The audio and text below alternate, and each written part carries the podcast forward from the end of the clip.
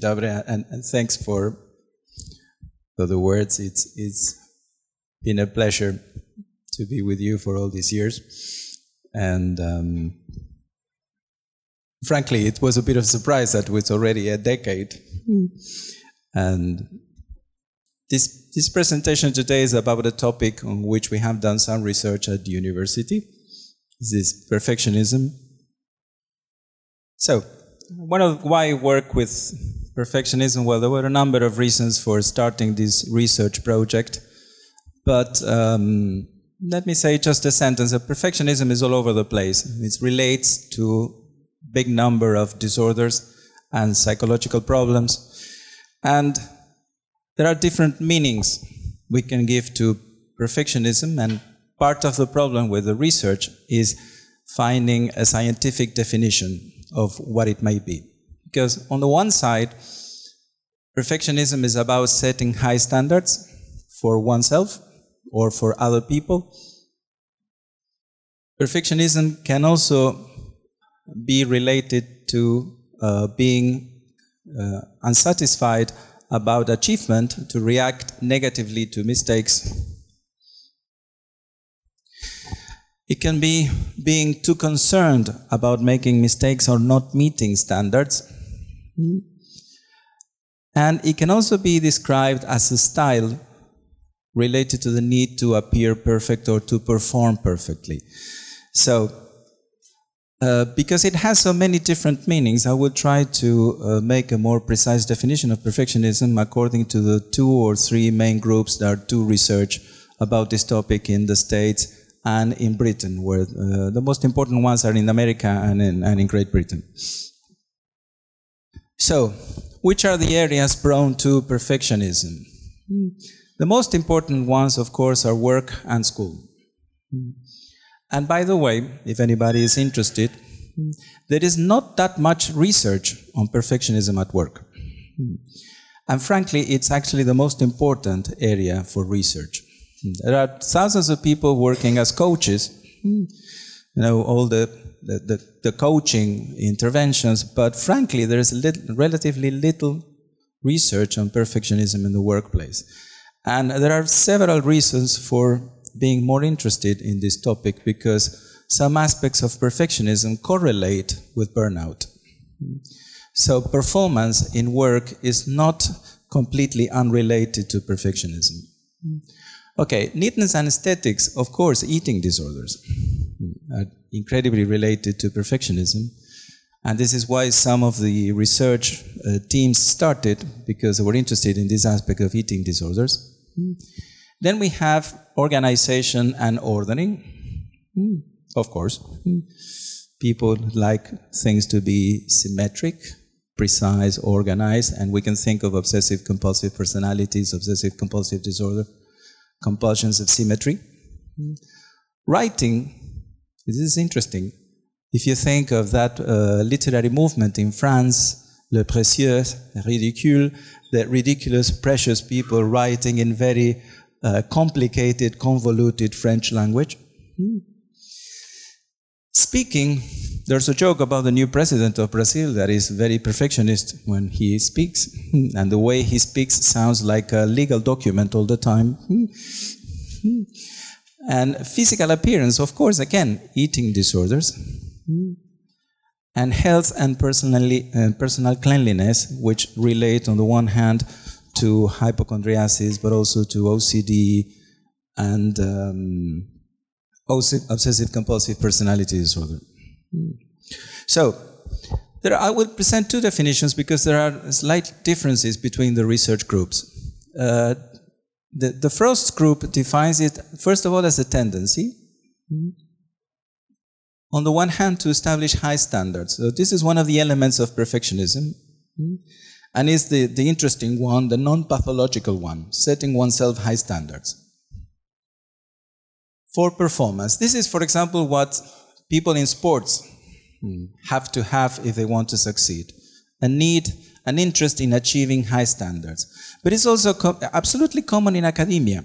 About 70% of university students in the States are perfectionists in the positive uh, sense that they uh, want to achieve excellence. Now, the problematic aspect of perfectionism has to do with being excessively critical of one's performance.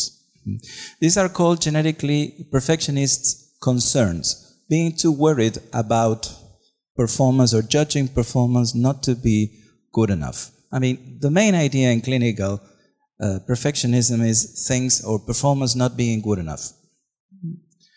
And the next one is uh, uh, the concern about making mistakes. So rather than seeing mistakes as a natural part of a long process of learning, mistakes are seen as very negative things and very dangerous things. Okay, another definition, slightly different. Hmm. Striving for flawlessness, hmm. trying to make your best effort not to make mistakes, not to have flaws of any kind. Hmm. Your standards can be excessively high. I mean, there's nothing wrong with high standards, but your standards have to be attainable. If you cannot attain the standards, then they are problematic. And you see that in anorexia nervosa, you see that in eating disorders. People trying to have a certain body figure or a, or a certain weight, which is not even possible to attain. Hmm. Okay.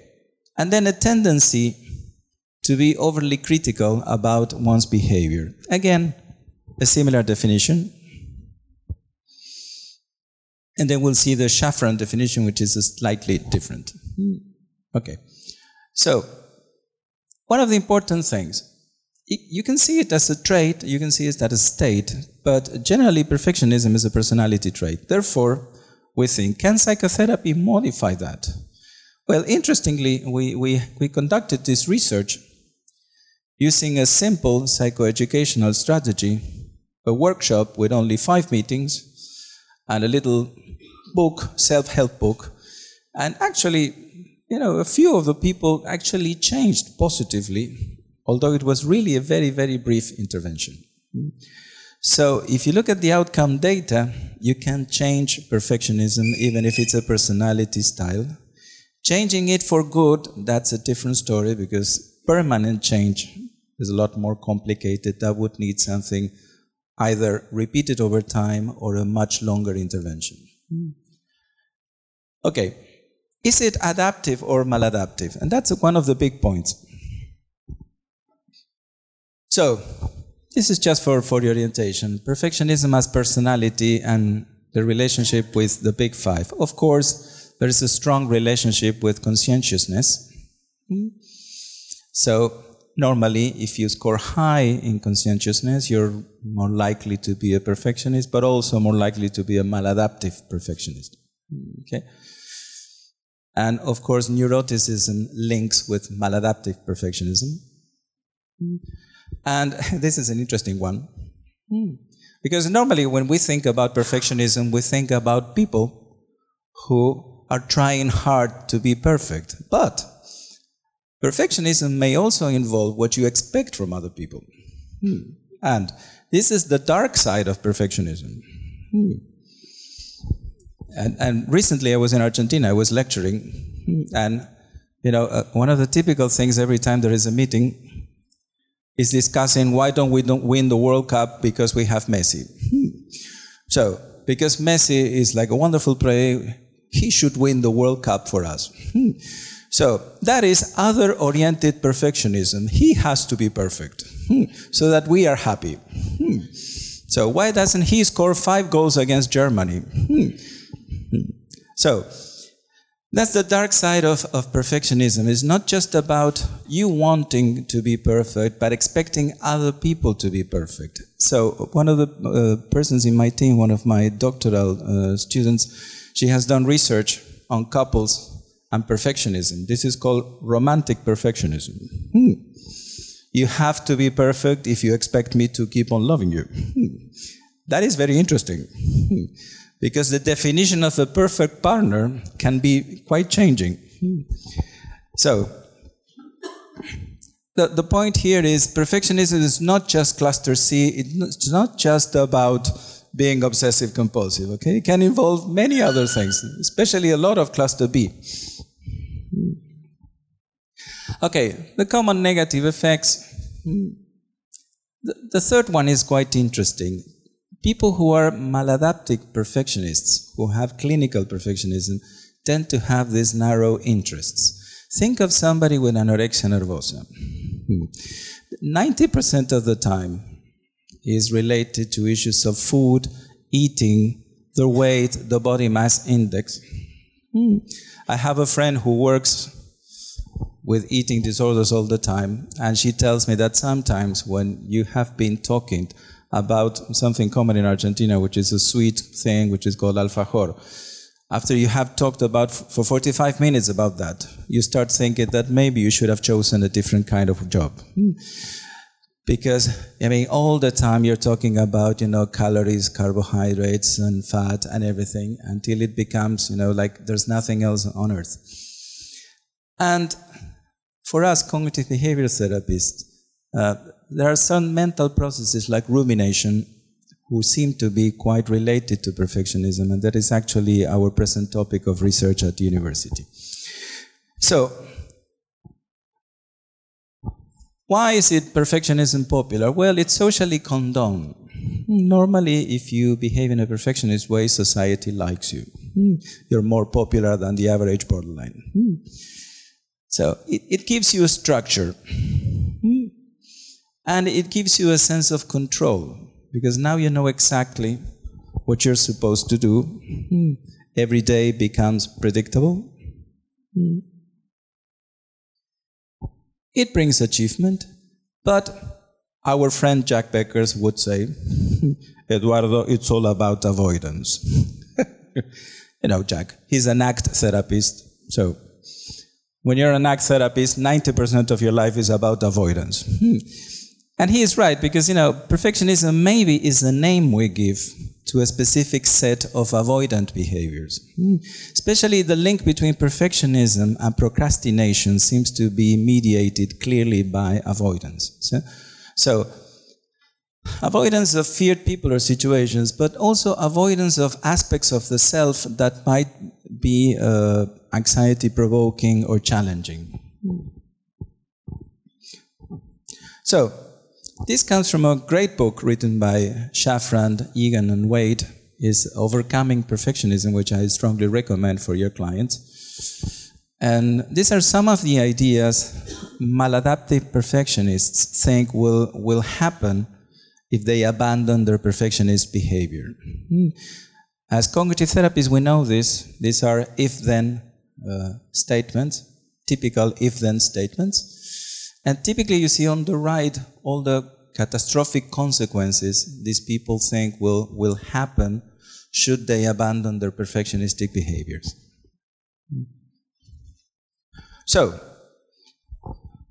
if you look at the anecdotal stage of perfectionism, you can see things that Freud said, or many of the psychanalysts of the 50s talking about perfectionism. But in general, they had two or three things in common. All of them had a negative view of perfectionism. They were all, all of them were talking about clinical perfectionism. So the question is, is there a positive aspect to perfectionism? And the second thing is they didn't do any empirical research. So it was really mostly a, a stage of, you know, clinical uh, references to things you saw in typical patients like people with obsessive compulsive personality and so on. So, when people started doing research, serious research on perfectionism, one of the things is that came about is the which are the dimensions of this phenomenon, hmm. and this is an important thing for us clinicians. Hmm. Is there a positive perfectionism? Is there something positive about it? Hmm. What about the cognitions? And then an important topic, discrepancy.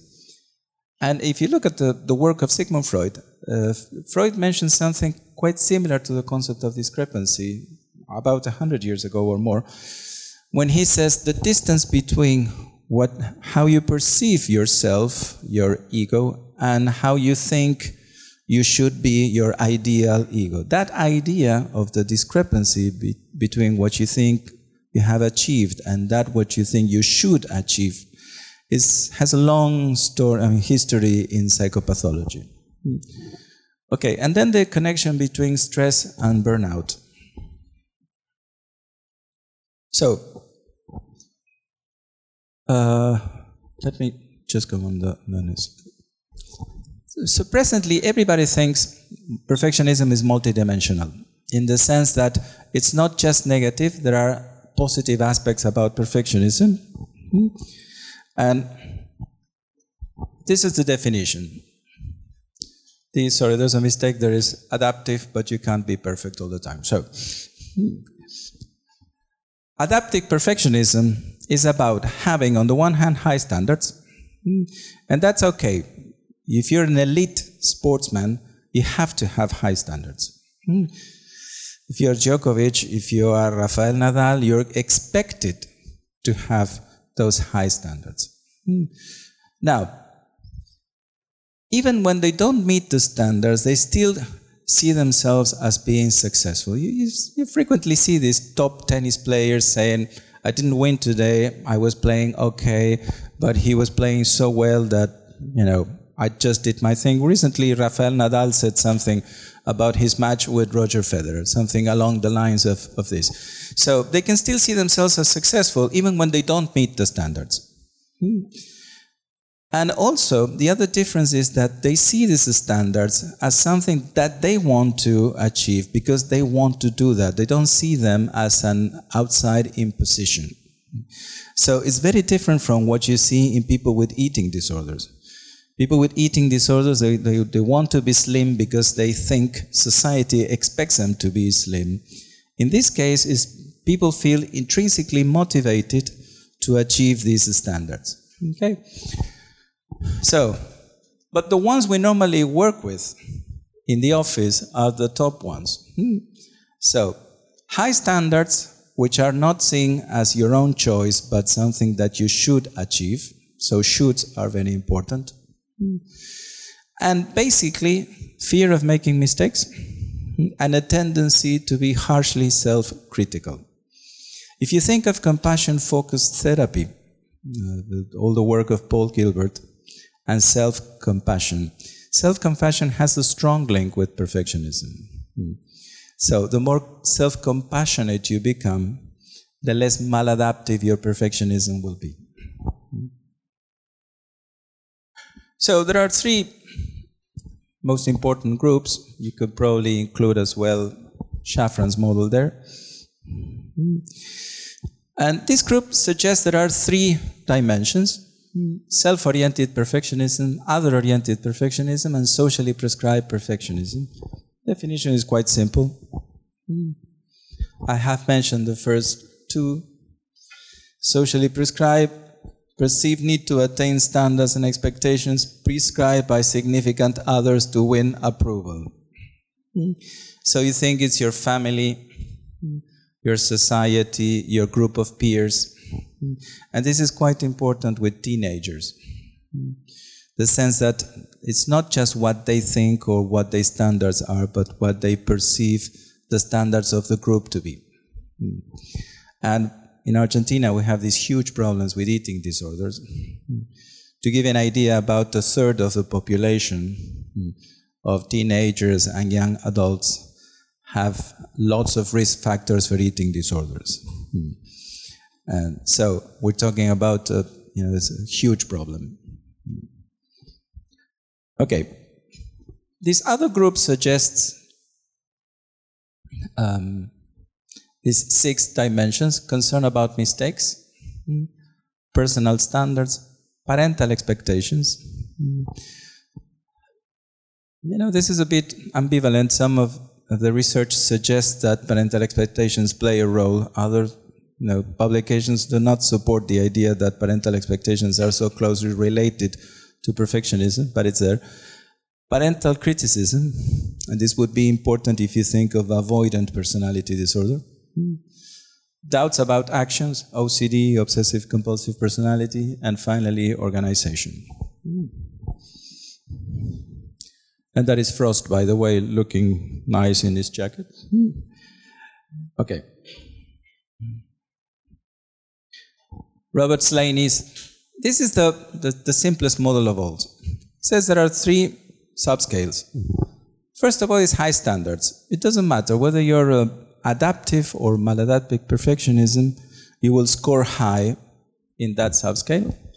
The second one is order, which is less relevant, and discrepancy is interesting because this is the one that indicates psychopathology. If you have a high discrepancy, then you have some kind of psychopathology. Therefore, and this is interesting thing, if you measure discrepancy, it becomes a very sensitive way of testing out the efficacy of your intervention. Hmm. So if you do a protocol for treating perfectionism, hmm, then that is a sensitive way of measuring whether it's working or not. Hmm. And they created this scale we adapted in Argentina, has a nice name, the almost perfect scale, revised we adapted to our population and we got very similar results to the ones you find in America. Although perfectionism can be influenced by culture, it seemed, seems to be a construct that travels well, doesn't seem to be too different in Britain, America, or in, the, or in Argentina. So, these are typical examples. I have high standards for my performance at work or school neatness is important to me. If you don't expect much out of yourself, you will never succeed. Hmm. My best just never seems to be good enough. Hmm.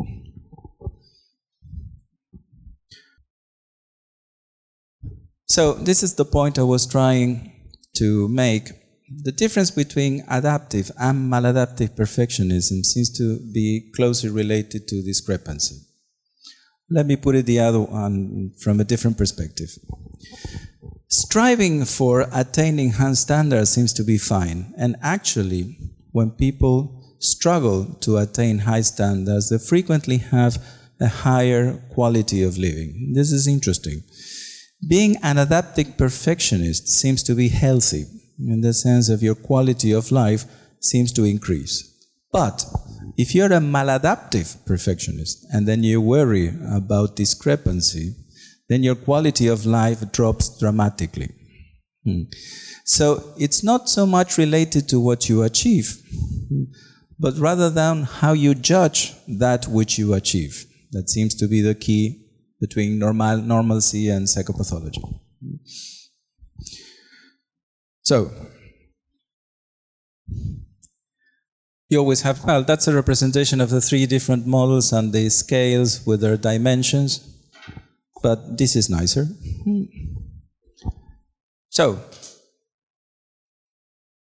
when we applied this to our students, we had a significant proportion of people who are not perfectionists. They don't set themselves very high standards.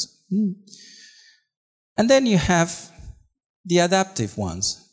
Those are people who strive to achieve excellence. In other words, they will devote a lot of energy and time to achieving their goals. They will train nine hours a day to be wonderful tennis players.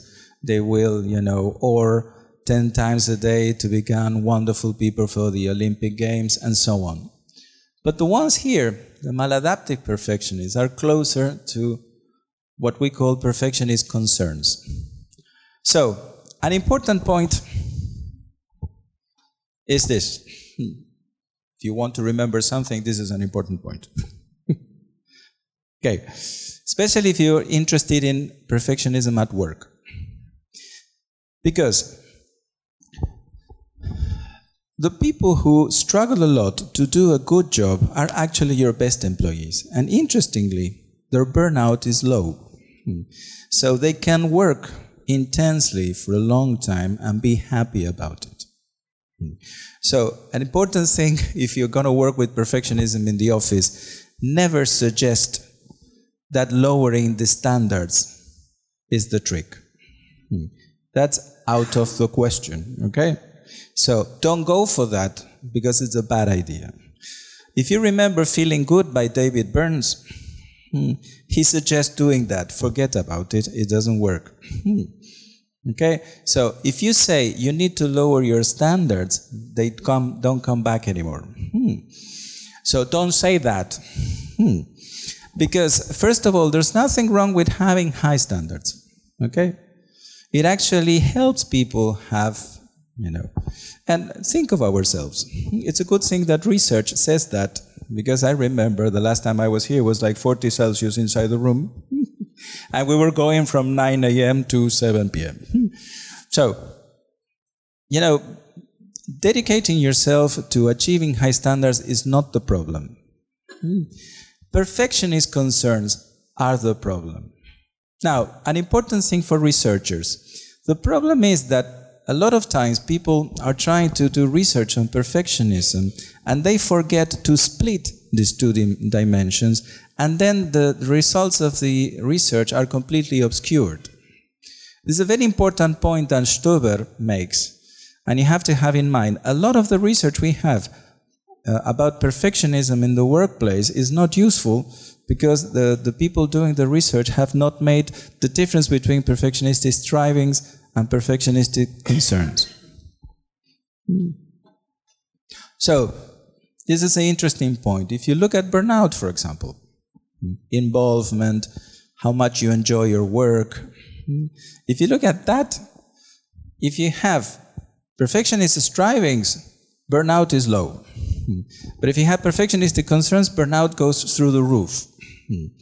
So, this is the problem when people just mention perfectionism without suggesting whether it's maladaptive or adaptive, then you get very strange conclusions. Okay.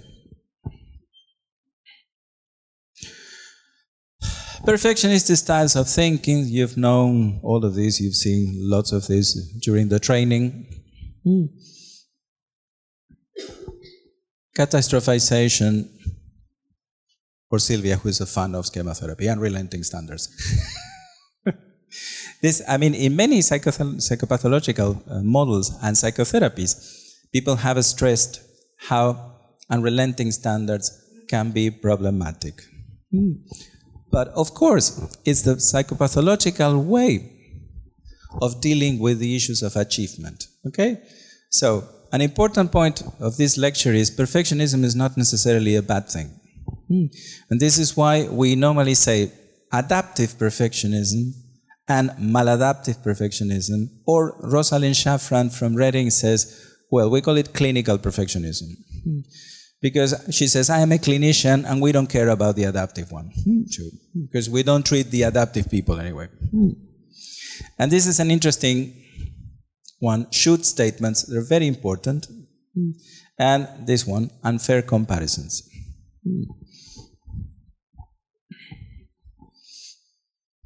Again, some of these you have seen through your training, hmm, not knowing when to let go, hmm, and hoarding and avoidance, two typical perfectionist behaviors. How does it develop? Well, this is, uh, you know, a number of factors childhood factors, temperament, attachment, parental factors, hmm, environmental pressures. Culture has a lot to do with it. For example, in Argentina, we have these huge problems with eating disorders. Every time I come here, I always mention to you that they start opening these sandwiches and everything. In Argentina, women would be, you know, completely ashamed or afraid of being judged by other people for eating a sandwich in front of them. So, the pressure to be perfect, this would lead to either no perfectionism or perfectionism related to other people or to yourself. Now, this is an interesting model Rosalind Shafran has developed for how is clinical perfectionism maintained. Hmm? So she says, the first, the, the most important thing in clinical perfectionism is you define your self-worth according to performance. Hmm? So, you are, your self concept depends on what you achieve. So, therefore, you have inflexible standards. And these standards combine with cognitive biases and performance related behavior, and they may generate three different situations. This one is very nice. The problem with clinical perfectionism is that even when they attain the standards, they think that reaching the standards means that the standards were too low. So they raise the bar. And this is a typical behavior. Okay? So if I have achieved that goal, it means the goal was not difficult enough. Therefore, again, I have been too lazy, I have set myself to low standards, I should be better next time. Hmm. If they fail to attain the standard, then they would typically indulge in self criticism and in counterproductive behaviors, or they may even choose to avoid attempting to attain standards. And this seems to be the typical pathway that connects perfectionism with procrastination. So, the higher the standard, the more likely people will procrastinate. I have a very nice client He's 23, he's studying computer engineering. Hmm. And when I started asking him, you know, because he's sort of delayed in his studies, very intelligent man. So I asked him, okay, I need, how about making a little, you know, diary, how you use your time and what your goals for this term are. So the guy wanted to do computer engineering, which is already very challenging you know, kind of studies. Hmm. He's also a member of the bureau that runs the department because he represents the, the students in the, the body of government. Hmm.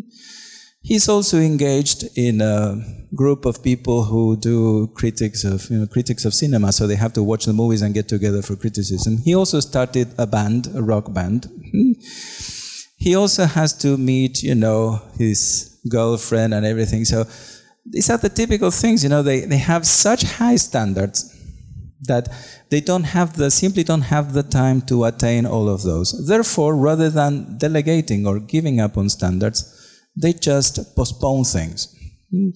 So, procrastination can be related to perfectionism. It's not always related to perfectionism, but it's a, one of the varieties of procrastination that you see. And this, of course, in the workplace is very important because it means not achieving things and having lots of employees who don't understand that good enough is better than perfect but late.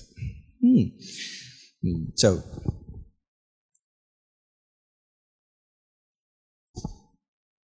these are examples that Rosalind Shafran mentions. Hmm.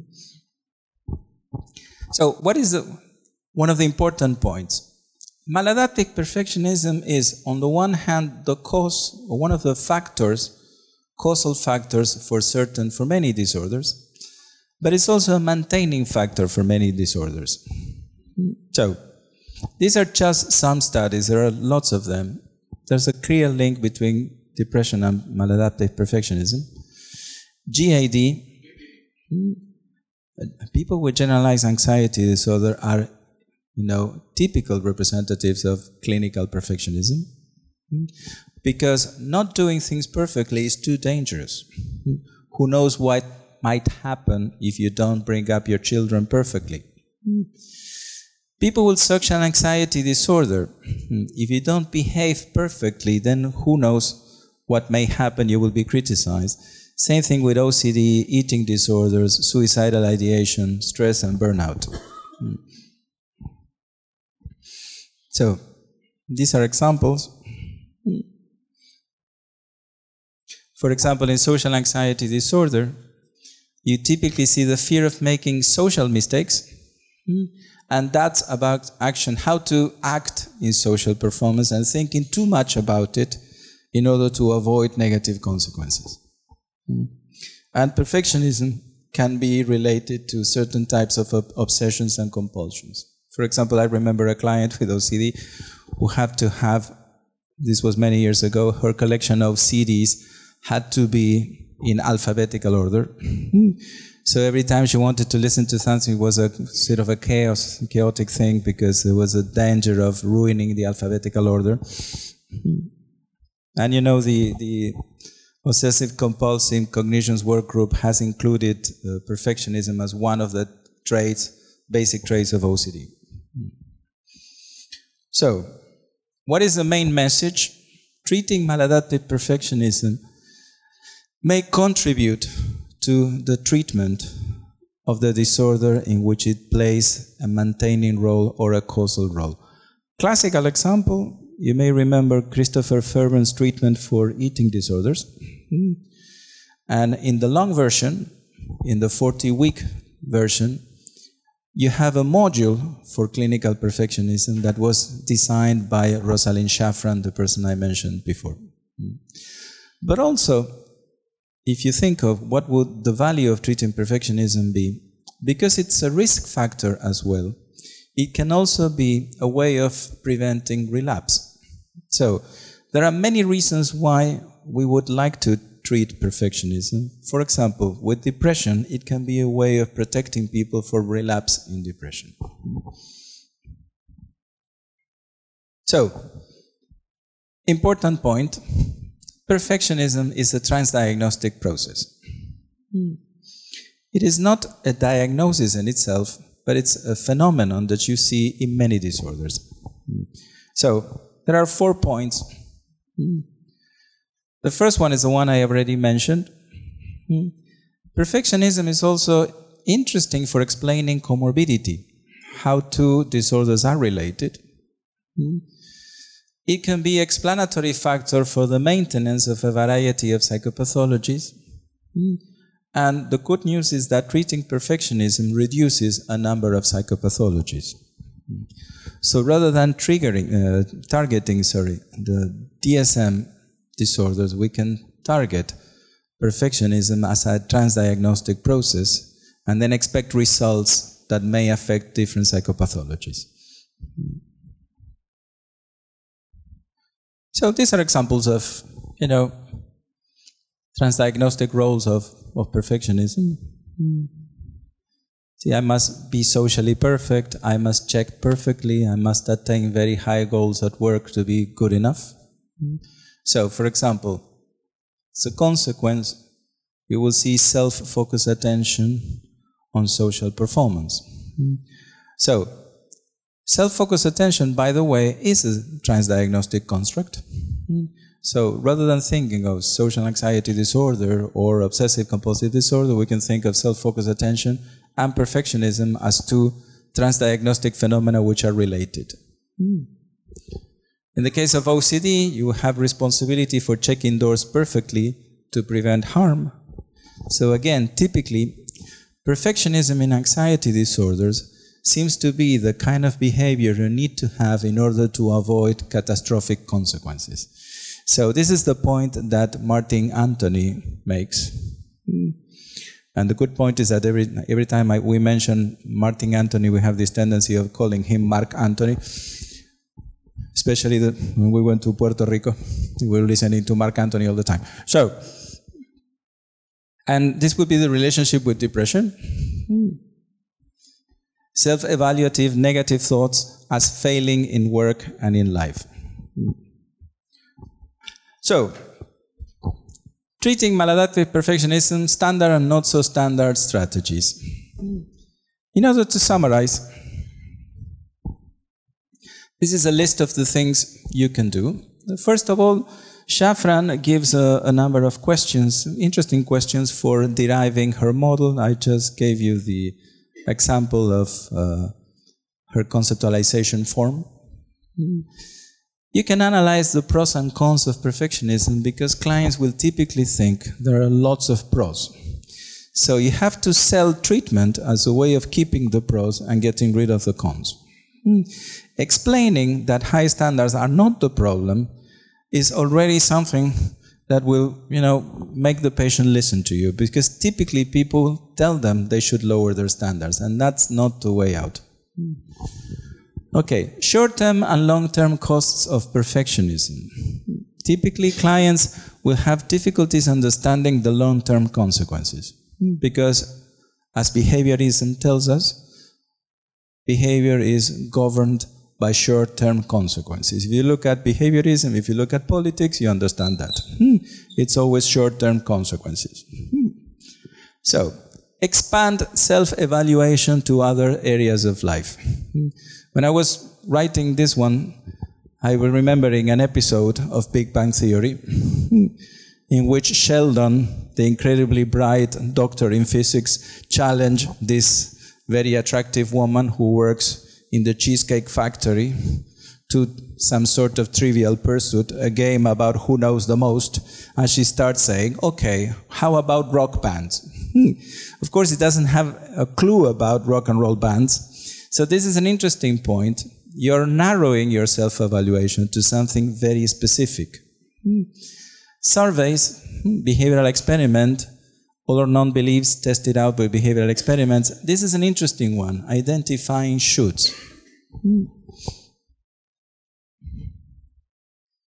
Behaving not perfectly, reducing the time for completing a task, behavioral experiments, thought records, flashcards, smartphone notes, just do it reminders. These are the standard ones. Hmm. What are the not so standard ones? Okay. If you think of all the. I have a friend who works in England and he says, if I hear the word compassion again, I think I will vomit. Hmm? Because self compassion and compassion have become so popular as clinical interventions that they're all over the place. So, the point is that perfectionism is a wonderful area for practicing compassion and self compassion. Hmm. It's actually a very good area to start practicing, you know, giving up self criticism. Because you can actually prove to the client that you can change without affecting performance, that you can become less self critical without affecting performance. So it's a rather interesting way of presenting the, con- the, the concept of self compassion, because of course, other varieties of self compassion will be a lot more difficult. Hmm. Okay, so just as a summary, these are the questions that Shafran includes for deriving the model. You will find them in Overcoming Perfectionism, her, her book for clients, uh, published in 2009 in Britain. And you use this, all these questions to fill in all of the gaps in this conceptualization model. So you see the, the questions, for example, think about how anxiety, low mood, and stress contribute to the cycle of perfectionism. Add these to the diagram. If you do perceive that you sometimes meet your standards, put this in the diagram with a recent example. Notice what happens when you reach your standards, and that would be here. One of the basic points is helping clients notice that they're never happy, no matter what happens. The cycle of self criticism goes on and on. So, advantages of perfectionism, changing, not changing. This is very important because clients can see the results and they're very scared that they will give up perfectionism and they will, you know, end up having nothing. Typically in academia, you see that students think that if they stop studying uh, in a perfectionist way, their grades, their marks will suffer. And actually, the research proves it's not the case. This is interesting because we can present objective data showing that that is not the case. So,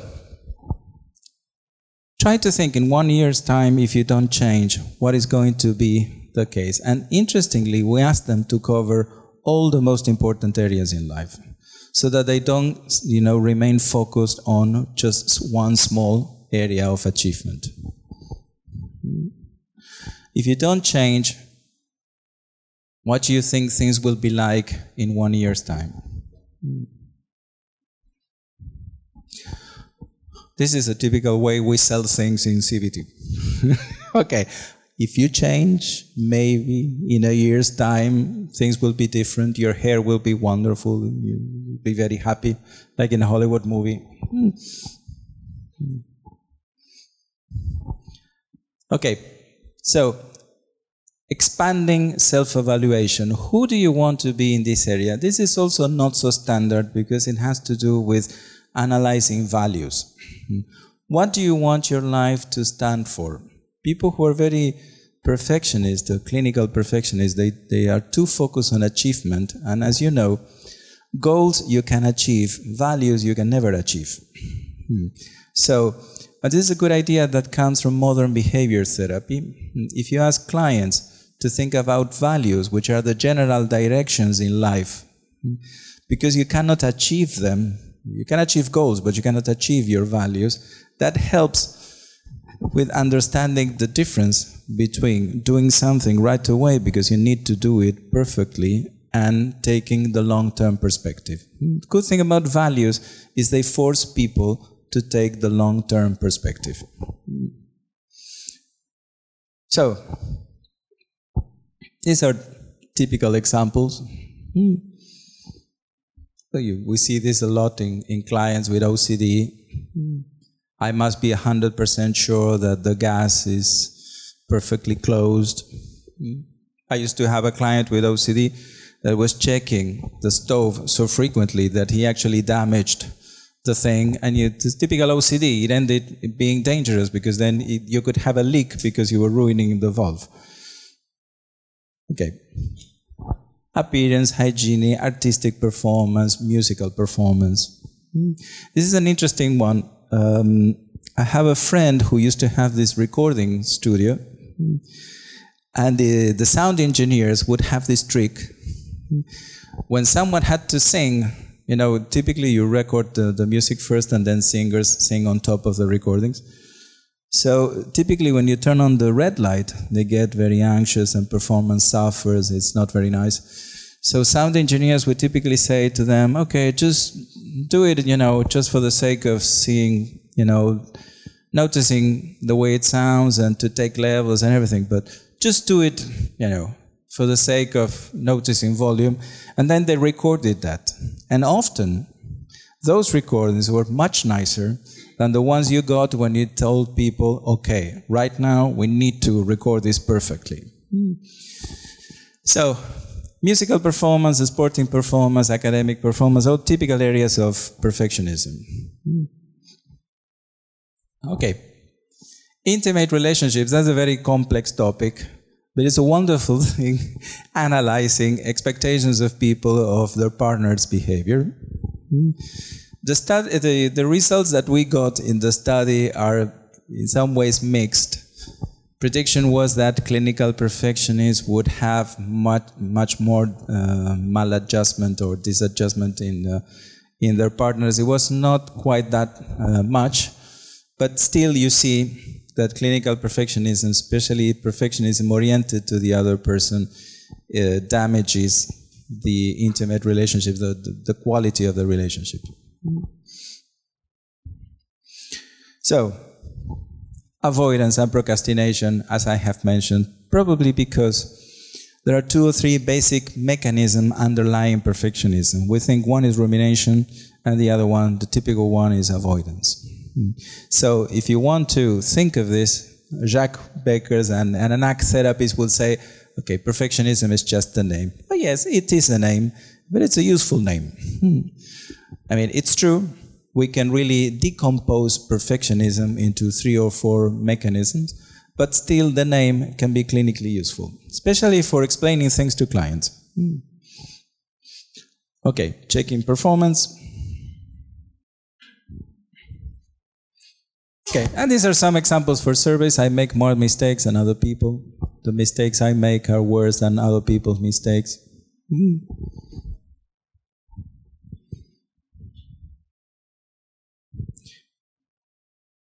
Something to, to close the presentation.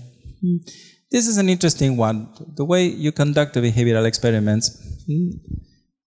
you identify the belief, you identify the prediction in general. This is standard CBT, but nevertheless, it's interesting. Hmm. You need to specify the prediction precisely. Remember the rule. if you don't do this, then clients will typically, you know, you know, take the results and modify the prediction accordingly. Hmm. And reflect on the results and revise the belief. Hmm. The main idea with the behavioral experiments is that at least what you get is a much better experience at doing the same thing. And sometimes you even get better results. I just gave you an example.